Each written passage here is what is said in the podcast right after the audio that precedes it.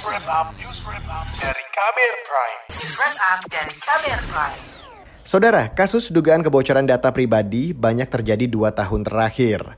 Kebocoran data itu terjadi baik di lembaga pemerintah maupun swasta. Indonesia bahkan disebut tengah mengalami darurat kebocoran data pribadi. Berikut saya hadirkan laporan khas KBR yang disampaikan Fitri Anggraini. Tiga bulan lalu publik sempat dihebohkan dengan kasus penjualan data pribadi 279 juta warga Indonesia di internet. Sebagian data itu diduga milik BPJS Kesehatan. Namun hingga kini markas besar kepolisian belum menetapkan satu orang pun sebagai tersangka kebocoran data itu. Juru bicara Markas Besar Kepolisian Argo Yuwono mengatakan polisi masih mengusut sumber kebocoran dan mencari orang yang bertanggung jawab. Sejak kasus itu muncul ke publik pada Mei lalu, penyidik Polri memeriksa sejumlah orang, termasuk vendor yang terkait dengan BPJS Kesehatan. Vendor yang melakukan kegiatan di BPJS, siapa vendor-vendor tersebut, yang kita sedang minta vendor tersebut nanti kan kita minta keterangan ya vendor tersebut. Misalnya vendor itu satu orang ya kita periksa. Vendornya dua orang kita periksa. Kalau vendor tiga orang kita periksa.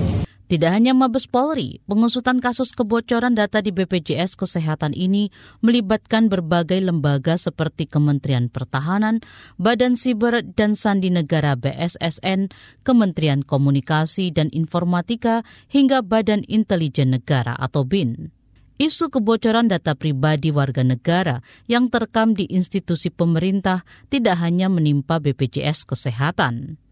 Tahun lalu, kabar peretas yang mengklaim berhasil membobol 2,3 juta data warga Indonesia juga menimpa Komisi Pemilihan Umum KPU.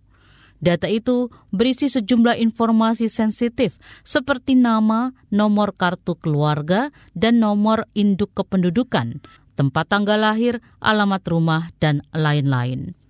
KPU mengakui data itu merupakan data milik mereka, namun mereka menyebut data itu merupakan data yang bersifat terbuka sehingga tidak dilaporkan ke polisi. Selain itu juga ada kasus dugaan kebocoran data yang terjadi di sejumlah perusahaan yang menjadi penyelenggara sistem elektronik. Di antaranya di perusahaan Tokopedia, Bukalapak, Bineka.com, dan lain-lain. Hingga saat ini belum ada satu orang pun jadi tersangka dalam sejumlah kasus itu. Yang ada hanya gugatan perwakilan konsumen terhadap Menteri Komunikasi dan Perusahaan.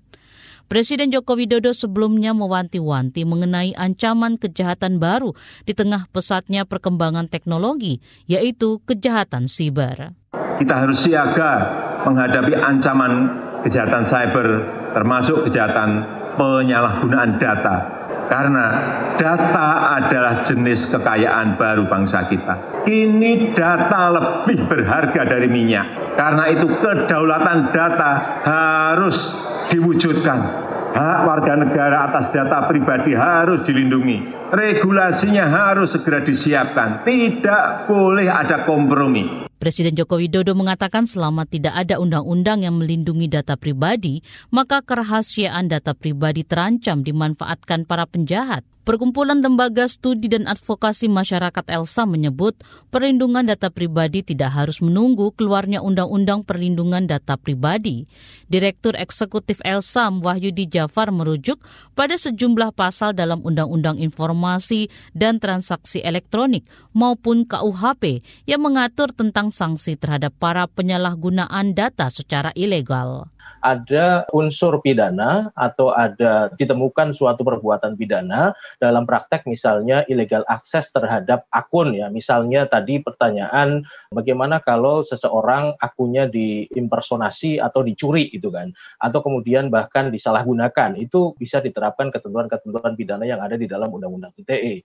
Atau misalnya ketika terjadi jual beli data pribadi secara tidak sah itu kan karena memang tidak ada konsen dari si pemilik data dari si subjek data, ketentuan-ketentuan yang ada dalam KUHP itu juga bisa diterapkan. Misalnya mereka yang melakukan pengumpulan data pribadi secara tidak sah itu bisa dikenakan pidana penggelapan.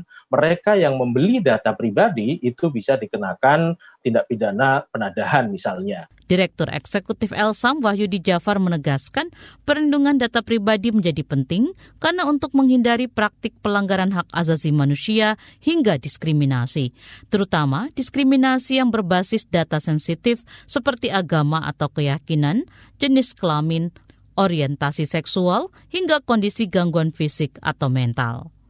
Laporan ini disusun Agus Lukman. Saya Fitri Anggreni. Kamu baru saja mendengarkan news wrap up dari Kabel Prime. Dengarkan terus kbrprime.id, podcast for curious mind.